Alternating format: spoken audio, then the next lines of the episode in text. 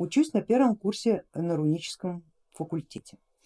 После завершения последнего рунного урока стали происходить различные неприятные события в жизни и в основном система государственного контроля.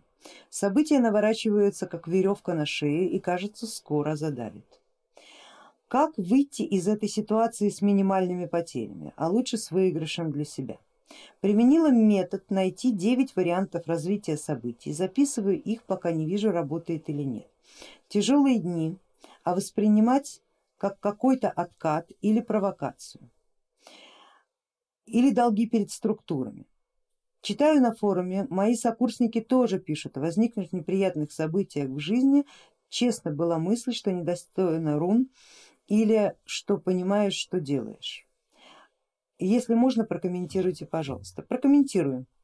Скорее всего, описываемое явление, и не только у вас, но и у всех коллег, связано с, с, с э, простым эффектом. Это, конечно же, провокация.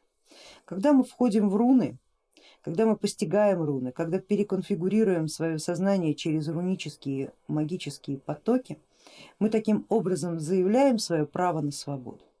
Если до этого времени вы жили в эгрегориальной среде, под христианством или еще какой-то авраамической религией, где свободных людей не существует, все рабы, что бы там кто ни говорил, это написано в иудохристианском каноне, вдруг внезапно заявить себе, а что это я раб, я не раб, я свободный, все системы, которые, в которых раньше ты в алгоритмике был прописан как раб, удивиться и сказать, ну давай, предъяви доказательства.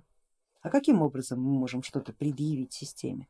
Только лишь вступив с ними в схватку, то есть пройдя через событийные испытания, в которых мы должны будем доказать, что мы не сломаемся, не пойдем к ним на поклон, не будем а, соглашаться с их правилами достижения результата и существования, а будем доказывать, что свобода это естественное право ваше, не знаю как кого, но ваше точно, и вы готовы это доказывать. Дальше будут события. Дальше будут определенные событийные игровые варианты.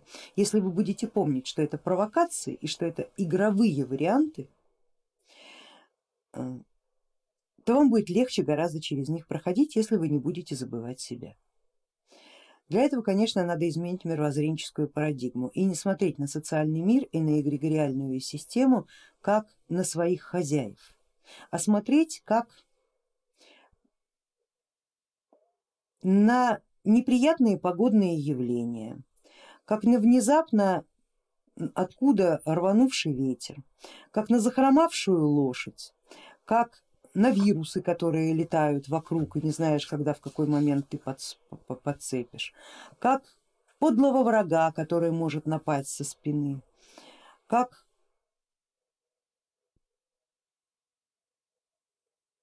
вражеское действие, которого нужно ожидать в любой момент. То есть вести себя как свободный, но никогда не смотреть на мир и на эгрегориальные системы любого уровня как на собственных хозяев или управляющих твоей жизнью. Смотрите на них как неотъемлемую часть этого мира. Ну есть, ну что ж мы можем сделать? Есть, есть зима, есть лето, есть солнце, есть непогода, есть комары, они кусаются, есть клещи, они болезнь лайма переносят, ужас. То есть это все жизнь, это жизнь. И с ней, в ней надо выживать, не забывать о том, что ты свободный. Зная, что есть клещи, которые переносят болезнь лайма, а у, а у тебя нет к ним иммунитета, а в природе нет к ним вакцины, а, ты же не будешь э, молиться клещиному богу каждый день для того, чтобы ты там, не заболел. Или перед клещом поклоны бить. Не кусай меня, дорогой клещ. Да, ты пойдешь в лес, прочитаешь заговор лешему, оставишь ему дары да, и будешь в лесу делать то, что, то, то, что нужно тебе.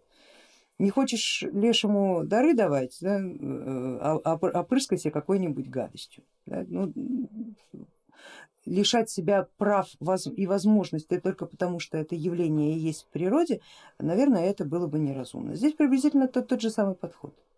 Просто помните, что вы свободный. Эгрегоры вас провоцируют. Руны, кстати, тоже провоцируют.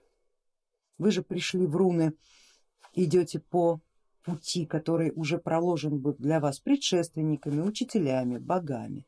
И в какой-то момент вы дойдете до определенного перекрестка, на этом перекрестке стоит Соловей Адихманчевич, он же разбойник, и скажет, ну давай сейчас будем свистеть по соловинному. Потому что надо же как-то проверить, ты вообще по той дороге ходишь или не по той дороге ходишь. Ну, сейчас свистну и свистнул. Дальше это проверка. Ты либо поворачиваешь назад и бежишь так, что пятки сверкают, либо падаешь замертво, да, либо начинаешь ругаться с Соловьем Адихмантьевичем, да, что мол ты свистун, надо тебе зуб свистящий выбить. Ну и так далее. То есть в русских сказках все описано, как это обычно делается, когда ты идешь по тропе, которую не сам проложил.